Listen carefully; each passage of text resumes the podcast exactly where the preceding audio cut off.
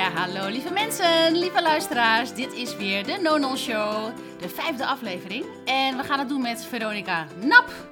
Maar je zal denken, wie is Veronica Nap? Nou, Veronica is een van mijn coaches die ik heb geselecteerd voor het businessprogramma. Want ik geloof namelijk dat je, als je vanuit de kern wil leven en ondernemen, dat je dan verschillende methodieken nodig hebt. En als die mooi op elkaar zijn aangesloten, dat je dan een gigantische ontwikkeling doormaakt als ondernemer, persoonlijke ontwikkeling. Dus vandaar, we gaan vandaag uh, Veronica leren kennen en uh, praten over haar specialisatie. Veronica, welkom. Hallo Eva, dankjewel. Wat leuk om bij jou in de show te zijn. Ja, heel leuk. Heb allemaal zo'n bruisende energie in, maar dat komt denk ik door onze dynamiek. Ja, heel leuk. we hebben van een lijntje, hè? Ja. Nou, Veronica, vertel eens. Wie ben je? Ja, ja, ik vind het altijd zo'n uh, open vraag. Maar uh, ik, ga, ik ga mijn best doen om mezelf gewoon lekker voor te stellen. Nou, ik ben Veronica Nap en ik ben uh, nou, een coach bij jou in het programma. En daarnaast heb ik mijn eigen bedrijf Stepping Forward. -hmm. Daarmee ondersteun ik mensen middels het systemisch werk of het opstellingenwerk. Zoals mensen dat ook wel zeggen. En uh, dat doe ik met heel veel plezier. En ik, uh, ik richt me vooral op uh, roots en identiteit. En mm -hmm. dat kan zijn in je business, dat kan zijn in je privéleven, het kan zijn in je relaties, het kan zijn in je werkleven. hele brede onderwerpen allemaal, heel mooi. Ja. En wat is jouw achtergrond? Want jij bent niet helemaal Nederlands. Nee, dat klopt, klopt. Ik ben geboren in Colombia. Mijn moeder is Colombiaanse. En mm -hmm. ik ben ook een deel Nederlandse. -hmm. En sinds mijn derde woon ik dus in Nederland. Ik ben daar geboren. En wat neem je nog mee van, want je bent opgegroeid met een Colombiaanse moeder. Wat neem je daarin mee eigenlijk in je leven en maar ook in je werk? Uh, ja, nou, het is, het is, ik weet niet of jij dat voor jezelf ook herkent, want jij hebt natuurlijk ook een uh, andere ja. achtergrond. Maar uh, voor mij is het natuurlijk heel vanzelfsprekend dat ik ben zoals ik ben. Mm -hmm. Alleen wat ik terugkrijg is vaak wel dat mensen zeggen, je hebt een hele krachtige energie. En ook mijn gevoeligheid is denk ik ook wel iets. Een, het, het, het voelen, het in mijn lijf zijn. Uh, mm-hmm. Alhoewel dat vroeger niet zo was, uh, heb ik dat nu wel veel meer geïntegreerd in mezelf. En neem ik dat gewoon mee in het dagelijks leven wie ik ben. Ja. Uh, en daarnaast heb ik ook gewoon, ik ben heel gestructureerd. Dus dat is ook gewoon het, het Nederlandse deel in mij. En ik hou ja. heel erg van werken en, en bezig zijn. Dus die Mooi. twee combineer ik graag in mezelf. Ja. En um, jij doet dus, je bent gespecialiseerd in systemisch werk. Ja. En hoe komt dat zo? Hoe komt het zo dat jij je daarin bent, in bent gaan verdiepen? Mooie en, vraag. Ja, dat was trouwens ook een vraag die ik had van de vorige podcast die ik luisterde, waar je een interview had. Ja, met Romario. Met Romario, inderdaad. Toen ja. dacht ik, hoe komt ze in dit werk? Ja. Hoe ben je daarin beland? Nou, het is, het is, uh, het is echt wel een uh, lange weg geweest. Mm -hmm. Maar uh, als kind zijnde, dat heb ik ook in mijn vorige podcast verteld. Als kind zijnde was ik eigenlijk altijd bezig met mijn familiesysteem. Ik had altijd heel veel vragen en er waren altijd heel veel secrets in de family. Mm -hmm. en, en ik was altijd bezig om die te ontrafelen. Ik wou weten waar mijn vader vandaan kwam. Ik wou weten waar mijn moeder vandaan kwam. Ik wou uh, weten waarom het bij ons in het gezin zo ging. Maar er werd eigenlijk niet zo heel veel verteld. En nu snap ik dat wel. Um, en uh, ja, daardoor, doordat ik zoveel vragen had, vond ik het ook heel lastig om me echt te vormen in mijn identiteit. Omdat er nooit echt antwoorden op kwamen. Mm -hmm. En natuurlijk veel meer jaren later kwam ik in contact met systemisch werken. Of het opstellingenwerk, zoals we dat ook uh, familieopstellingen, zoals mm -hmm. dat heet, dat, zoals we dat noemen. Um, en toen deed ik een keer een opstelling mee en toen dacht ik, wow, wat is dit? Wat, wat gaaf en wat, wat tof. Ja. Dat mensen die ik niet ken, uh, dit zo aan het uitwerken zijn voor mij. Mm -hmm. en, uh, en, en toen wist ik van, oh, dit is gewoon dus iets waar ik ook mijn geld mee kan verdienen. Toen ben ik eerst natuurlijk heel veel zelf onderzoek gaan doen en uh, heb ik ook veel meer opstellingen voor mezelf gedaan. Mm -hmm. Toen op een gegeven moment deed ik de opleiding bij Evelien Hogeweg bij Welopstellingen. En sindsdien is, ja, kan ik niet anders. Ja. Ja, en jij weet daar ook echt, nou ja, ik vind dat je daar heel veel van af weet. ik weet gewoon bijna niet welke vragen ik je zou moeten stellen om dat we met z'n allen een beetje meer weten over dat systemisch werk. Nou, laat ik eerst even beginnen met waarom ik het belangrijk vind dat klanten die een businessprogramma doen bij mij, ondernemers, mannen en vrouwen, waarom ik het belangrijk vind dat ze een systemische opstelling doen. Mm -hmm. um, want ik vind het belangrijk dat ze kennis maken met het systeem waar ze vandaan komen. Want er, voor, hè, volgens mij, en daar kan jij wat meer over vertellen, um, heeft het systeem waar je vandaan komt heeft heel veel invloed op de plek die je inneemt in je leven. Klopt ja, toch? superveel. Onwijs veel. Uh, het is echt een cadeautje als je weet wat er allemaal vooraf heeft plaatsgevonden in je, in, in je leven, maar ook generationeel, dus met je voorouders, zeg Mhm. maar. Uh, want daarmee komen zoveel puzzelstukjes komen dan samen. En helemaal ook natuurlijk, ja, jij werkt met mensen in, in de business sector. Ja. Um, ja, jouw plek die je inneemt in de wereld is eigenlijk ook de plek die je inneemt in je eigen familiesysteem. Mhm. En uh, op het moment dat daar een disbalans is of dat daar een verstrikking is, iets ergens waar je vastloopt, Mhm. dan zie je dat dus ook in je dagelijks leven terugkomen. En dat is dan een soort van visueuze cirkel die elke keer weer terugkomt totdat je daarmee aan de slag gaat. Ja. En een opstelling die kan je daar heel erg bij helpen om inzicht te krijgen waar het vastloopt in jouw leven of waar je nog wat meer energie naartoe mag brengen, zodat ja, je ook in je business nog meer mag excelleren. Uh, of datgene waar je verlangen ligt om daarin uh, in mee te zijn. Mhm. En zijn er generieke dingen, kunnen we bijvoorbeeld zeggen, kunnen we zeggen, kijk wat ik bijvoorbeeld zie bij heel veel ondernemers en ook bij mezelf, is um, ik had de overtuiging, vanuit mijn familiesysteem, is de overtuiging, je moet je eigen boontjes doppen. Die heb ik meegekregen. Mm -hmm. En ik kom ook andere ondernemers tegen die heel hard werken. En die hebben zo'nzelfde soort opvoeding gehad. Met, weet je, je moet je eigen boontjes doppen. Is dat, dat heeft dus te maken met het systeem, toch? Ja. Waar je vandaan komt. Ja, ja dat, tenminste, het is natuurlijk niet altijd zo, maar uh, de overtuigingen die Mhm. ontstaan natuurlijk op een jongere leeftijd. Hè? Dat is wat je meekrijgt vanuit de normen en waarden in je familie. Dit is hoe wij het, wij het doen. Mhm. Uh, dus dat is meteen een vraag aan jou. Hè? Waar, ik kan er natuurlijk alleen maar even refereren naar jou, maar Ja. hoe, hè, weet jij waar die overtuiging bij jou vandaan is gekomen? Van, nou ja, ik denk eerder van wie? Nou, dat is helemaal een mooie vraag. Ja, van wie? Eh, van eigenlijk van alle twee mijn ouders. Hmm. Van mijn moeder, die in Spanje is opgegroeid en op de 22e uit Spanje vertrok. Hmm. Met de liefde van de leven, met mijn vader. Dat was helemaal tegen de natuur in. Om in 19, volgens mij begin jaren 70 is hij vertrokken naar Nederland. Het was toen nog eh, Franco-dictatuur, dat wilden ze ook niet. Ze wilden de vrijheid opzoeken. Ook een verstikkende vader. En toen is ze naar Nederland vertrokken. En mijn vader is, komt uit een boerengezin. Hmm. Die met eigen grond en eigen dieren. En ja, dat was dus inderdaad letterlijk je eigen boontjes doppen. Dus je bent niet afhankelijk van andere mensen. En dat heb ik volgens mij meegekregen. Hmm. Ik ben op mijn achttiende ook vertrokken uit Nederland. En toen ben ik naar Spanje gegaan. Heb ik daar eh, op Mallorca 3,5 jaar alleen geleefd. Allemaal heel leuk, maar het was ook niet heel erg leuk. Weet je, dat, ja. maar wel met, oh, dat doe ik wel even. Dat ga ik wel doen en dan ga ik geen hulp vragen. Ja. Dus het zat er heel erg in. Ja, dus heel interessant dus ook. Als je dus alleen al vertelt, eh, het beeld wat ik krijg, een boerenleven is hard werken. Ja. Ehm, hè, weinig vakanties. eh, je doet het met het gezin. Ehm, en eh, ja, dat is gewoon echt een mindset van doorgaan en, en gaan ervoor. Ja. En als je dan deelt het stukje van je moeder, daar kan ik niet geheel de credits voor nemen in de zin van de informatie die ik nu deel.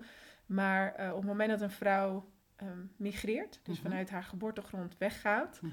Eh, dan, en dus in een andere plek komt en zich moet gaan aarden, dan moet ze dat doen vanuit een masculine energie. Oh. En de, dus dat, dat komt vanuit het, hè, dat, het- ik moet overleven, ik moet iets creëren, Mhm. eh, ik moet ergens voor gaan, ik spreek de taal niet, nou ja, alles wat daarbij komt kijken. En Dus eh, dat is ook wat mijn moeder heeft eh, moeten doen. En misschien herkennen de luisteraars dat ook bij hun eigen moeder. Ja. Dan ga je in overlevingsstand en dus vanuit een doorgaan energie ga je handelen. In plaats van, eh, ik kan even tot rust komen.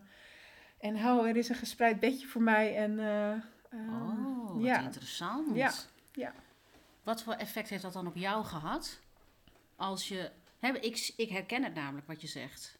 Dat mijn moeder, die kwam inderdaad hier. En dan zeg je vanuit een masculine energie is het belangrijk om haar plek hier te vinden. Ja, en dan misschien ook goed om even te definiëren dan wat masculine energie dan Mhm. is, zeg maar. En het, eh, vanuit, eh, om het even zo te zeggen, gaat het heel erg over de energie van het doorgaan, eh, iets creëren, doelgericht zijn. Ehm, veel meer ge- ge- in het, het, het, de drive gaan, dit go, go, go mentaliteit. En waarbij Ja. de vrouwelijke energie veel meer de ontvanger is en wat meer naar achteren leunt. en Wat meer, zeg, kom maar hier, beweging ook letterlijk. Ja. Eh, gaat dus om het even wat meer te verhelderen. Ja. En waar ik dan tegenaan ben gelopen is dat ik dus eigenlijk heel moeilijk kon hechten met mijn moeder. Dus zij was, het is een keuze geweest voor mijn ouders om naar Nederland te komen om voor ons een betere toekomst te Mhm. creëren. Mhm. Alleen haar hart lag nog in Colombia. Dus zij heeft haar hart nooit meegenomen hier. En nou ja, ik heb dus daarom ook een hele intense moeder beleefd. Mhm. Eh, ja, en al haar trauma's kwamen ook omhoog. Mhm. Waarbij ze, eh, ik ben een van een tweeling, en waarbij ze dus ook moest zorgen voor de tweeling. En mijn vader was, was afwezig. ehm, en ze sprak de taal niet. eh, ze had geen werk.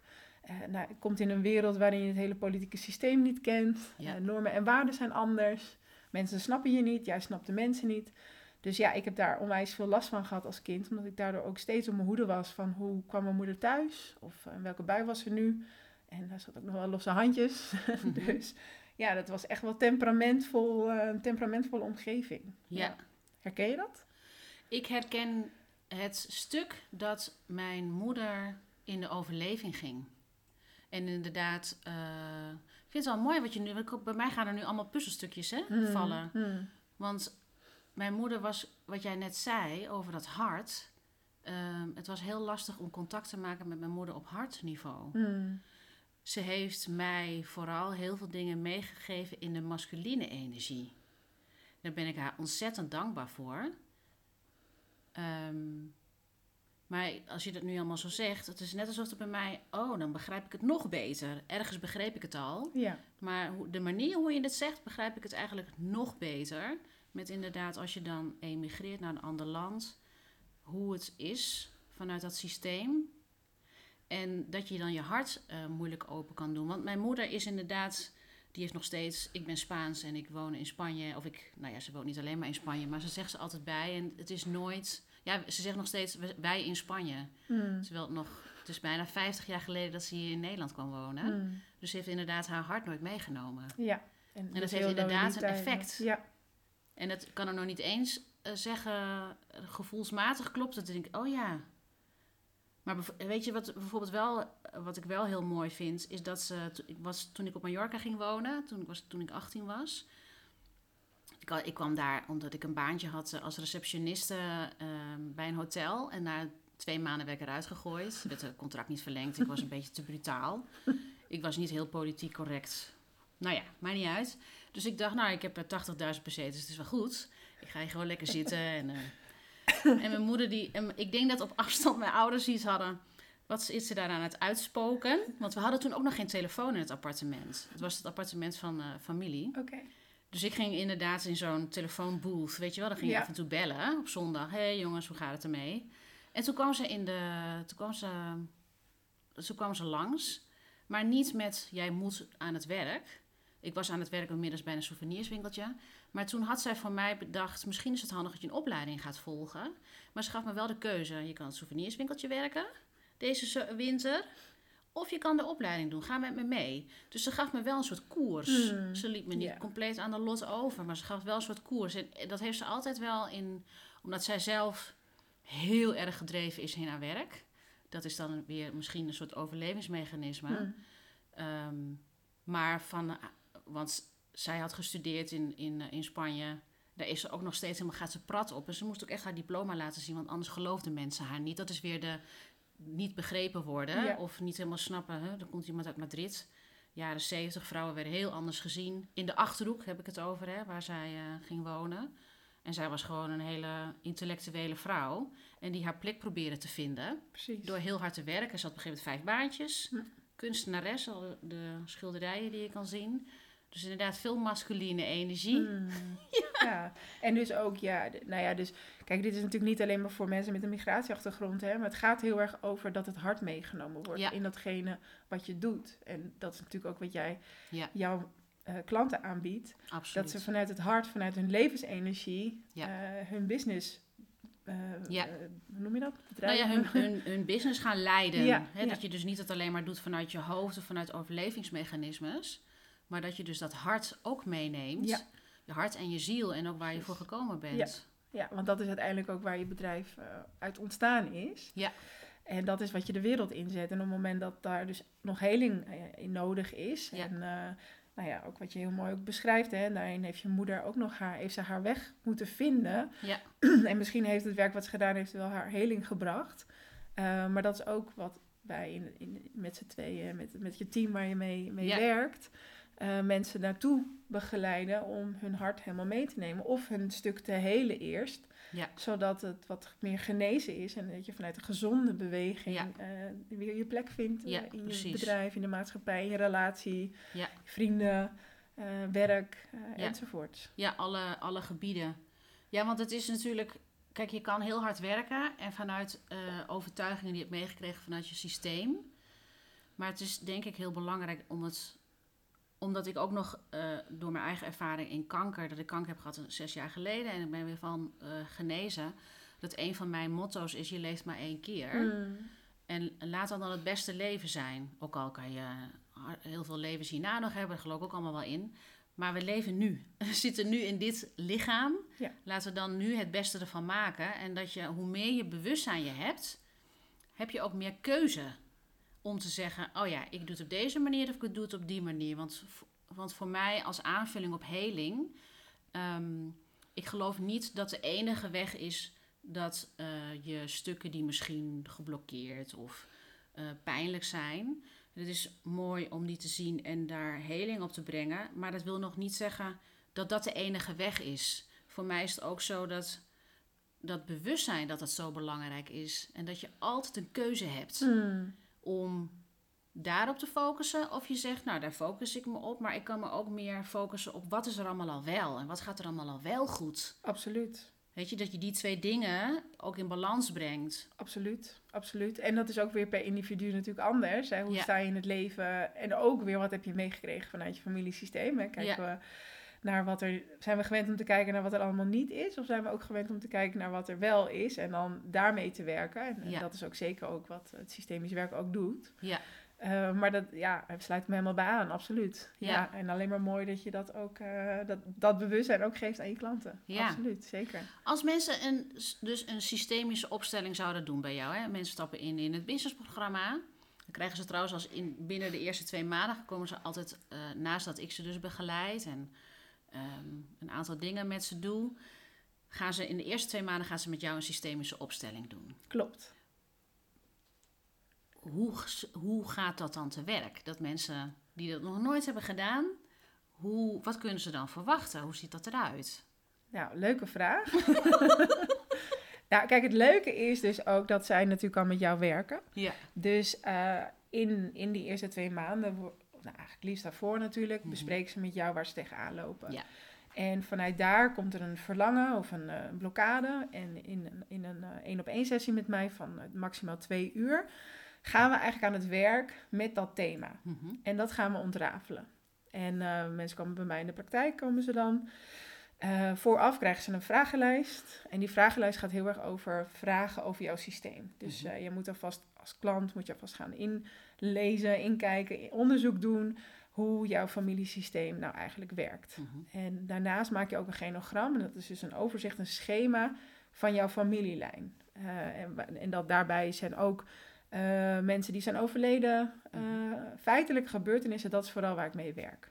Kan het wel helemaal gaan opnoemen, maar de, de vragen krijg je vanzelf. Mhm.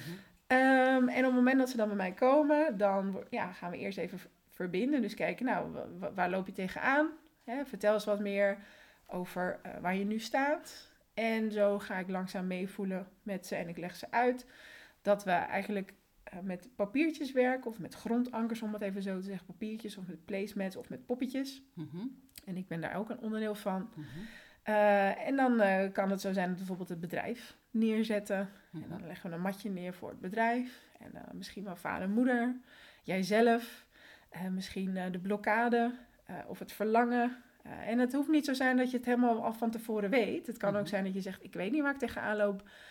maar dit en dit en dit is, gaat niet zo lekker. Nou, dan stel ik daar wat helderder vragen over, verhelderende vragen over. En dan gaan we aan de slag. En eh, ja, dat kan natuurlijk zo zijn dat je in het moment emoties voelt. Of dat je misschien vermoeidheid voelt. Of dat je een beetje vastloopt. Eh, en samen met mij gaan we onderzoeken... hey, eh, wat gebeurt er als we deze beweging maken? En wat Ja. gebeurt er als, we, nu, als ik me nu omdraai? Of als ik deze zinnen nou tegen je zeg? wat, wat gebeurt er dan? En Mhm. zo helpen we eigenlijk de klant Mhm. om vervolgens daarna weer verder te komen gaan in het traject waar Ja. jij eh, met, zij, Ja. met ze aan het eh, bewandelen bent. Ja, want ik neem dat dan, dat stukje neem ik weer met wat jij hebt gedaan, neem ik met ze mee om dat verder in beweging te zetten. Zodat er eigenlijk meer ehm, ja, beweging en ruimte vooral komt. Klopt. Waar ik ook benieuwd naar ben en wat, we, wat ik ook wel wil aanstippen is, het is een hele intuïtieve manier van werken. Klopt dat? Ja. Want als jij bezig bent, dan, wat jij net zegt, dan voel ik, jij voelt aan, toch? Ja. Dus op, wat ze met een mooi woord zeggen, fenomenologisch. Ja, klopt. ja. Fenomenologisch werken. Ja. Ik vind het namelijk bijzonder, ik wil het wel aanstippen, omdat het niet rationeel werk is. Het is niet, toch? Helaas niet. Ja. Ik denk dat mensen het ook vanuit het ratio kunnen. Tenminste, ik zie heel veel mensen die juist ook goed zijn in het rationele, die er hiermee ook heel goed eh, uit de voeten komen, zeg maar. En, Mhm. eh, en die hebben soms de ingang via het ratio en dan ver- vervolgens weer in het gevoel. Mhm. Bij mij is dat weer wat andersom. Bij mij zit het meer in mijn lijf, het gevoel, Ja. het helder weten. Ja. En soms doet het ratio helemaal niet mee, zeg Ja. maar. Ehm, maar het is inderdaad een tool, eh, een fenomeen, om het zo te zeggen, waarbij je, je alle waarnemingen, wat je hebt, de, de middelen waarmee je kunt waarnemen, gaat gebruiken. Ja. En dat geeft informatie. En we werken vooral met het helder weten, dus datgene wat niet wat het ratio weet, maar wat je gewoon in, in, in waarheid weet vanuit jezelf. En dat, dat zal zich uiteindelijk laten zien. Ja. En dat kan zichtbaar worden doordat iemand inderdaad voelt een, ja, dit is echt een last van mijn schouder wat nu eh, Ja. afvalt. Of iemand kan in tranen eh, uitbarsten. Dat kan echt vanuit Mhm. je tenen komen. Het kan zijn dat je een, een, een, een boosheid voelt of eh, een eh, machteloosheid. Of dat ik dat voel en dat ik dat benoem Mhm. en dat daar erkenning op zit. Mhm. Ehm, ja, dus het is inderdaad zo dat het niet vanuit het ratio ehm, Ja. alleen maar wordt gedaan. Ja, want het, wat, hoe ik het zie en hoe ik zelf ook heel erg werk, is dat ik werk met een veld, energie. Mhm. Dus een, eh, heel intuïtief. Ik wil niet zeggen dat intuïtief maar bij elkaar gegrepen iets is of zo. Ehm, maar dat je kan vertrouwen op inderdaad de waarnemingen die je ervaart zelf. En dan durven vertrouwen om dat te volgen. En dat is ook, voor mij is dat vrouwelijke energie. Want als we het weer hebben over mannelijke en vrouwelijke energie verenigen, wat een, mijn missie is in mijn werk, werk ik zowel met het vrouwelijke als wel met het mannelijke. En het vrouwelijke is die tool die ik heb, die jij volgens mij ook hebt, om helemaal te durven vertrouwen op de waarnemingen die je ervaart als je met klanten werkt. Want het is eigenlijk datgene wat onbewust is, energetisch, om dat weer ehm, bewust te maken. Ja, en het is niet alleen maar natuurlijk dat wij hebben het nu over eh, het werk wat we doen met klanten, bewustzijnswerk. En dat doen we dan vaak via de intuïtieve skills. Maar in ondernemerschap zijn natuurlijk zowel voor mannen als vrouwen, als je aan het ondernemen bent, ben je heel veel aan het varen op helder weten, op intuïtie. Toch? Zeker, ja. Het is, het is heel mooi dat je dit benoemt, want dit wordt eigenlijk niet erkend. Ja. Ehm, en, eh, en ja, je hoort heel vaak als je aan een, onder- aan een ondernemer vraagt van hoe, eh, hoe heb je dat besluit genomen? Ja, dat wist ik gewoon. Ik wist gewoon dat ik die beweging moest maken. Ja. En op het moment dat we te veel over gevoel gaan praten, daar zit dan ook weer een oordeel op. Tenminste, dat heb ik in ieder geval meegemaakt. Uh, ook vanuit mijn eigen werkveld binnen gewoon de organisaties waar ik werkte. Op, op een moment dat het heel erg over mijn gevoel ging. Of dat Ja. ik zei, ik voel dit. Of ja, waarom zeg je dat? Dan zeg ik, nou, dat, dat voel ik gewoon. werd ik een beetje bestempeld als uh, overgevoelig of uh, super kwetsbaar of Ja. maar een rare vogel. En ik kan me voorstellen dat het binnen de mannen onderling dat dat helemaal uh, natuurlijk, ja, wat zit hij nou weer te zeggen? En hij moet met feiten komen en er moet toch in ieder geval iets nuttigs gezegd worden dan alleen maar Ja. je gevoel. Ja. ja, sowieso geloof ik dat er heel veel beslissingen vanuit ons emotionele brein genomen worden. Dat is helemaal niet zo heel rationeel. Maar wat we inderdaad niet erkennen, is de, het helder weten dat we informatie binnenkrijgen. En op basis van die informatie, het helder weten, intuïtie, dat we op basis daarvan bewegingen maken of stappen zetten of beslissingen maken. Alleen we hebben het er niet over. Hmm. Dat is dat is wel iets. Ik weet niet of de luisteraars dat herkennen. Maar ik zie vaak dat we het daar dus inderdaad niet over hebben. En als er dan mensen zeggen, ja, dat is mijn gevoel. Nou, sowieso, dat zinnetje mag je veranderen, want het is niet een gevoel, dat is een helder weten. Klopt. en, en in het systemisch werk, in, het, in de opstellingenwerk, is dat eigenlijk vooral waar je mee werkt. Ja. Dus dat het, het helder weten, dus ook als je als representant, en dat is dus iemand die uh, zich uh, aanmeldt voor een opstelling, uh, voor een opstelling weer voor iemand anders, dan kun je mee resoneren. En in dat resoneren krijg je dus informatie vanuit dat helder weten. Ja. En dan weet je, oh, ik moet een stap zetten of, oh, nou, dat, ik kan zien dat het in de rol is als zoon richting mijn moeder bijvoorbeeld. Mm -hmm. want ik ben wel eigenlijk benieuwd, hè, want als dit ook iets is waar je dan mee werkt, wat kunnen klanten die bij jou komen, Mhm. wat, wat ontwikkelen ze dan als zij dit wat meer in zichzelf gaan erkennen? Ja, wat zij ontwikkelen is ten eerste lichaamsbewustzijn. Dus dat zij zich echt bewust gaan worden van de um, sensaties in hun lijf en dat als um, informatiebron gaan gebruiken. Sommige mensen zeggen: Ik wil beter leren omgaan met emoties. Dat is een andere. Maar dat is niet, dat is apart. Dus één, je lichaamsbewustzijn uh, begrijpen, snappen. Ten tweede, om kunnen gaan met je gevoel, gevoelens, emoties. Daarmee om kunnen gaan. De weg naar binnen is daarvoor heel belangrijk. De weg naar binnen is dat je jezelf leert kennen wat je, hoe je innerlijke wereld eruit ziet. We kennen vaak de uiterlijke wereld. Um, maar de, de binnenwereld is onbekend. Het feit om je ogen dicht te doen en dan te ervaren wat er gebeurt. Voor veel mensen is het nog, oh ja, dan ga ik mediteren. Nee. het is, je doet je ogen dicht en dan, wat gebeurt er? Wat ervaar je? Wat zie je? Wat hoor je? En wat voel je in je lijf? En dat is een, een, een vaardigheid die we eigenlijk nooit in ons leven hebben geleerd. Klopt. Nou ja, wel vanuit het overleven. Dat is wat ik dus heel erg zie. Dus bijvoorbeeld als je uit een onveilige thuissituatie komt of een uh, situatie waarbij moeder niet aanwezig was, emotioneel niet, dan gaan we ons heel erg aanpassen aan wat we voelen bij de ander. Dus daarin leren we het heel erg, maar dan zijn we vooral bezig met wat de ander nodig heeft of wat onze plek is ten opzichte van de ander. Mm -hmm. En uh, wat ik jou wil zeggen is dat ze gaan leren hoe het is in, in hunzelf, met hunzelf. Ja. Uh, en dat is onwijs waardevol. En daar ondersteunt de sessie systemisch werken bij mij dan ook heel erg bij. Want dat gaat ook dus over het waarnemen. Hoe Ja. neem je waar? Wat neem je waar? Ja. Wat gebeurt er in je lichaam? Waar in je lichaam voel je dat dan? Zodat je, want dat lichaamsbewustzijn, dat is een informatiebron, zodat je keuzes kan maken die bij jou passen. En niet volgens de patronen die jou uh, zijn, um, nou ja, niet opgelegd, maar die je mee hebt gekregen vanuit bijvoorbeeld het gezin waar je vandaan komt. Um, of de levenservaringen die je hebt opgedaan. En dat we dan uiteindelijk denken, nou, zo steek ik nu eenmaal in elkaar. Het gevoel hebben dat je in een bedrijf zit en dat je dan ook niet bijvoorbeeld verder groeit. Nou ja, dan heb je dus gewoon eigenlijk naar binnen te gaan en te kijken, wat gebeurt er eigenlijk? Wie ben ik? Wat ben ik? Klopt het allemaal? Wie ben ik eigenlijk?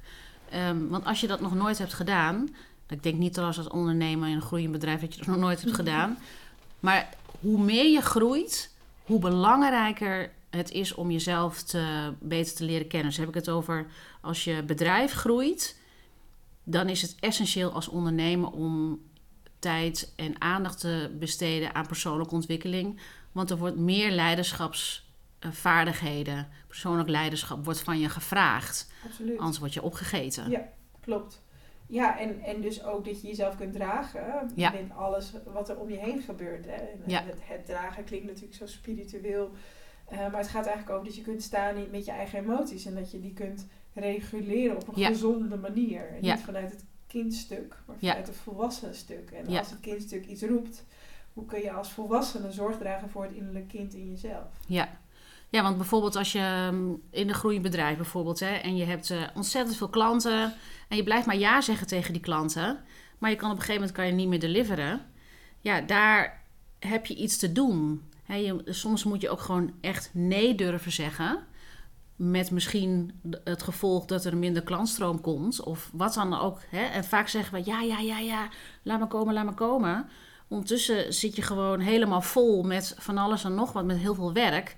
Maar je bent niet meer de juiste dingen aan het doen. Klopt. Dus dan, dan wat jij zegt met jezelf kunnen dragen. En ook de consequenties van de beslissingen kunnen dragen. Absoluut, ja. En, en dus ook elke beweging die je maakt, eh, voelen dat daar ook een, een, een, eh, noem je dat? een risico aan zit, eh, maar ook een win aan zit. Ja. Ehm, en ook, wat je net ook heel mooi zegt, ook over die begrenzing, heb je ooit geleerd om te kunnen begrenzen. En dat is dus ook weer iets wat we in eh, de sessie met mij Ja. kunnen onderzoeken. Ja. Eh, waarom zeg je ja tegen iets als het niet meer dient? Of waarom zeg je nee tegen iets terwijl het je niet dient? Ja. Wat is daar nog een systemische binding zit daar nog aan? En waar hebben we, wat hebben we te onderzoeken Ja. om dat, ja, om dat los te maken en wat meer te ontrafelen, zodat je snapt dat je ook een klant aantrekt op basis van wat je uit je systeem ook kent. Ja.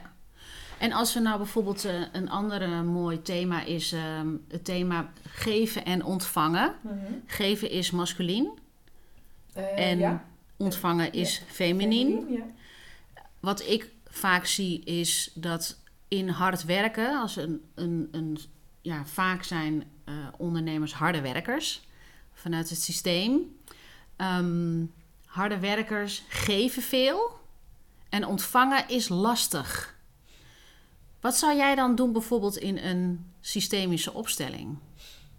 Nou, ik zou kijken naar het familiesysteem. hè. Mhm. Dus ik zou kijken waar, wat is de relatie tot je, jou en jouw ouders. Eh, en, en dat kan natuurlijk ook je, je, je zorgouder zijn of eh, je pleegouders. Of, en daarmee ook je biologische ouders. Dat is even een andere tak, maar het kan heel breed. Maar in ieder geval, ik kijk naar welke rol heb je ingenomen ten opzichte van jouw familiesysteem. En binnen Mhm. het systemisch werken welk, werken we volgens een, drie wetwa- wetmatigheden. eh, waaronder de balans tussen geven en nemen moet kloppen. Mhm. Hè, waar je het net ook over hebt. Iedereen heeft een plek in het systeem. En de hiërarchie moet kloppen. Mhm. Waarbij er dus ook in de ouder- en kindrol de ouder altijd boven het kind staat. Nou, ik ben al benieuwd wat er bij de luisteraars gebeurt als ik dit dus zeg. Eh, jouw ouder staat boven jou. Nou, wat gebeurt er bij je? Onderzoek eens voor jezelf hoe dat is. En op het moment dat je voelt van, nou, wat een rare zin. Ja. Of eh, dat is helemaal niet bij mij het geval. Of nou, dat klopt, zo is dat. Eh, en op het moment dat jij dus boven je ouders staat, om het Ja. even zo te zeggen. Ik zou zeker het boek eh, van Els van Stijn, De Fontein, aanraden. Ja. Daar zit dus al een disbalans. Dus Mhm. wij als kinderen zijn gewend om vaak meer te geven aan onze ouders dan dat we terugkrijgen. Terwijl een principe is, eh, met de, in relatie tot de ouder, geeft de ouder onvoorwaardelijk aan het kind en mag het kind onvoorwaardelijk nemen. Mhm. En in eh, werkrelaties en in eh, liefdesrelaties en in encounters in het leven is het een gelijkwaardige balans tussen geven en nemen. Mhm. Maar bij ouder kind gaat het over dat je altijd mag nemen van je ouders. Nou, Ja. in de meeste gevallen is het zo dat dat, hier, dat, dat niet zo is. Nee. Nou, en dan heb je dus te onderzoeken in een sessie, hoe is dat in relatie met mij en mijn ouders? En kan je dat ook, is dat dan ook iets wat je ook, ehm, is het alleen inzicht en bewustzijn? Of kan je ook iets, kan je bijvoorbeeld, stel je erkent je ouders niet, kan je dan dat veranderen in de energie? Eh, ja, alleen wel de klant is zelf verantwoordelijk natuurlijk Ja, ja, ja, om aan zeker. te nemen eh, wat er gezien wordt. Dus eh, je kan niks forceren. Kan alleen Maar de klant, zou de klant bijvoorbeeld kunnen bewegen naar, ik wil graag, ik, ik ben bereid om mijn ouders te ontvangen. Zeker, dus dat, dat is eigenlijk sowieso het eerste wat er nodig is om eh, kind te zijn. Als, dus als je puur kijkt naar jouw plek, ehm, de enige plek die je hebt in relatie tot je familiesysteem is dat je het kind bent van je ouders. En dat zij jouw vader en moeder zijn. En het kan zijn dat je het tweede kind bent. Het kan zijn dat je het eerste kind bent. Het kan zijn dat er voor jou een kindje is overleden wat niet erkend is, waardoor jij denkt dat je misschien wel het eerste kind bent. Maar feitelijk is gewoon zo Mhm. dat jij het kind bent van je ouders. Ja. Daar, ja, daar kan je niks aan veranderen. Ja, Maar je hebt wel die plek in te nemen. Dus daar hebben we sowieso naar te kijken. ja. Ja, ik zit me echt te beseffen dat tijdens het gesprek hoe essentieel het eigenlijk is dat we weten, dat we meer weten over waar we vandaan komen en het systeem waar we vandaan komen. Het is echt essentieel, omdat het ehm, als ik, ik praat even voor mezelf, onbewust lijkt het alsof we soms nog in dat familiesysteem zitten terwijl we aan het werk zijn, of we zitten in een nieuw eigen gezin, of we zijn met vrienden, vriendinnen, onze partner. Dat heel veel gewoon een herhaalpatroon is van de rol die je had in je gezin. Ja, het is het niet, het lijkt zo, het is zo. het is zo. Dat is toch bizar? Ja, Dat ja is, en heel logisch ook. ja, En dus dat is, het, en dus als we het hebben over er zit een pijn in de relatie tot onze ouders, Mhm. dan kunnen we natuurlijk heel erg oordelen over wat er allemaal heeft plaatsgevonden in relatie tot jou en je ouders. Alleen Ja. de vraag is ook, konden jouw ouders eh, er zijn voor jou, omdat zij misschien ook bezig waren met hun eigen systeem in relatie tot hun ouders, dus Ja. jouw opa en oma. Eh, Ja. En als we naar het perspectief gaan kijken en veel meer naar de compassie en naar Ja. het, gewoon de feiten, Ja. eh, ja, dan kunnen we er veel meer uitstappen. En dan kunnen we ook veel meer zeggen, dit is niet mijn verantwoordelijkheid, dit is niet van mij. Ik, ik stop met dit gedrag of met dit patroon, want het is van jou en ik laat het daar. Mhm. En op het moment dat jij in je volledigheid op jouw plek kan staan, gaat dat ook terugkomen in jouw bedrijf. En als ik hem nou doorpak naar, want ik vind het heel belangrijk dat mensen plezier ervaren.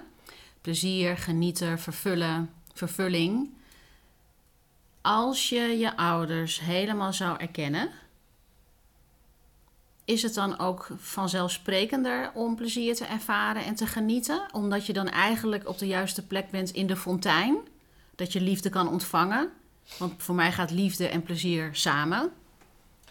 Ja, dus ehm, ik, eh, ik, deze zou ik dan moeten onderzoeken in een opstelling, zeg maar. Dus ik kan nu met mijn ratio kan ik hier niet heel goed antwoord op geven, merk ik. Mhm. Maar eh, het gaat over dat we onze ouders aannemen zoals ze zijn. Mhm. Ehm, en dat kan dus soms ook heel pijnlijk zijn dat eh, moeder of vader niet in staat is om datgene te geven wat jij nodig hebt. Mhm. Dat heb je aan te nemen. Ja. Dat kan heel pijnlijk zijn en dat stuk wat je dus niet krijgt, daar heb je zelf mee aan de slag te gaan. Ja.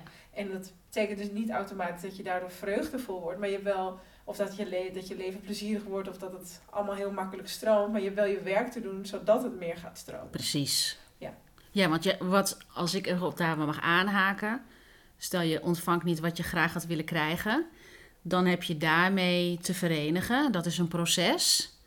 En dan krijgt het wel een plek. Dan is het niet, oh, maar ze hebben me nooit erkend en bla bla bla bla bla. Mhm. Waar ik ook nog wel wat mensen van ken die al bijna eind 70 zijn en nog steeds het daarover hebben. Want je geeft het dus wel een plek. En later kan je dus dat een, doordat je het een plek hebt gegeven, kan je ook meer, hoe moet je dat zeggen? Ja, je ziet dus, ik kan het daar niet krijgen. Ik, ik mag er zelf verantwoordelijkheid voor nemen. En dan kan het gebeuren dat je dus meer plezier ervaart. En ook dat je hart gaat openen. Ja. Klopt. En het laat stromen, en de seksuele energie en de Mhm. levensenergie. Mhm. Omdat je het niet meer zegt, hè, je, je, je zet jezelf niet vast. Want doordat ik het niet heb erkend of gekregen, kan ik niet dit of dit of dit. Je gaat echt verantwoordelijkheid nemen. Ja, en het, dus dan staat de tijd stil. Dus Ja. ehm, op het moment dat je daarin vastzit, en dat noemen we dan ook een verstrikking of eh, blokkade, dan, dan sta je eigenlijk vast in de tijd in, tot een, op het moment op dat waar het gebeurd is. Ja. En je mag jezelf de vrijheid gunnen om daar doorheen te gaan werken. En als we het net hebben over dat je gaat staan Mhm. voor jezelf. Op het moment dat jij als volwassene gaat kijken naar wat de innerlijke kind, het innerlijke kind in jou nodig heeft en dat gaat geven, dan ga je dus ook staan voor jezelf. En dan ga je ook staan voor je bedrijf. En dan ga Ja. je staan voor de dingen waar je misschien bang voor bent of wat je, waar je onzeker over bent. Ja. Ehm, en op het moment dat je dat dus aangaat met of iemand anders of eh, alleen eh, eh, de stap te zetten, laat ik Ja. het even zo zeggen. dan ervaar je groei. En in die Ja. groei zit plezier en zit Ja. levensvreugde en Ja. zit successen. En nou ja, alles wat iemand zou verlangen. Ja, precies. Ja, want de insteek van het businessprogramma is niet om mensen te verbeteren of te focussen op wat niet goed gaat. Het is vooral de focus wat gaat wel goed. En wat is in de basis al helemaal oké. En dat ook erkennen.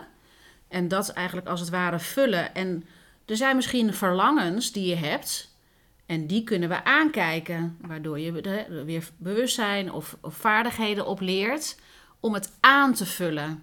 dus ik vind het een hele belangrijk om te benoemen, omdat ik ook vaak zie dat mensen in persoonlijke ontwikkeling het zien als ik doe dit zodat ik mezelf ga verbeteren. Mm. Alle klanten die bij mij binnenkomen, alle mensen waar ik in de afgelopen tien jaar mee heb gewerkt en waar ik mee nog ga werken, was het altijd: je bent al helemaal oké. Mm. En alles mag er ook. zijn. ja, ja, we zijn ook helemaal oké. precies. Ja. Ja. Voel ik niet altijd zo, maar in, in essentie is dat wel zo. Ja, Ja. inderdaad. Klopt. Volgens mij was dit hem wel. Ik vond het heel leuk om er te zijn. Ik vond het een heel mooi, eh, mooi gesprek. Ja, ik ook. En ik gun eh, de klanten zeker een eh, traject bij jou eh, Ja. en een eh, één op één sessie met mij. Ja, dat gun ik ze zeker. Het wordt heel erg mooi. Ja. Dus mensen, als jullie geïnteresseerd zijn in een businessprogramma met mij en mijn team van coaches, waar Veronica een onderdeel van is, stuur me een mailtje naar contact.evavisserplaza.com. Je mag ook linken op Instagram of linken op ehm, eh, LinkedIn. Ik eh, kijk uit naar je reacties en je vragen. En tot slot wil ik jullie nog helpen herinneren aan mijn motto. En dat is: het leven leef je één keer. En je mag echt daarin helemaal de gelukkigste versie van jezelf zijn. En voor nu zeg ik doei doei en tot de volgende!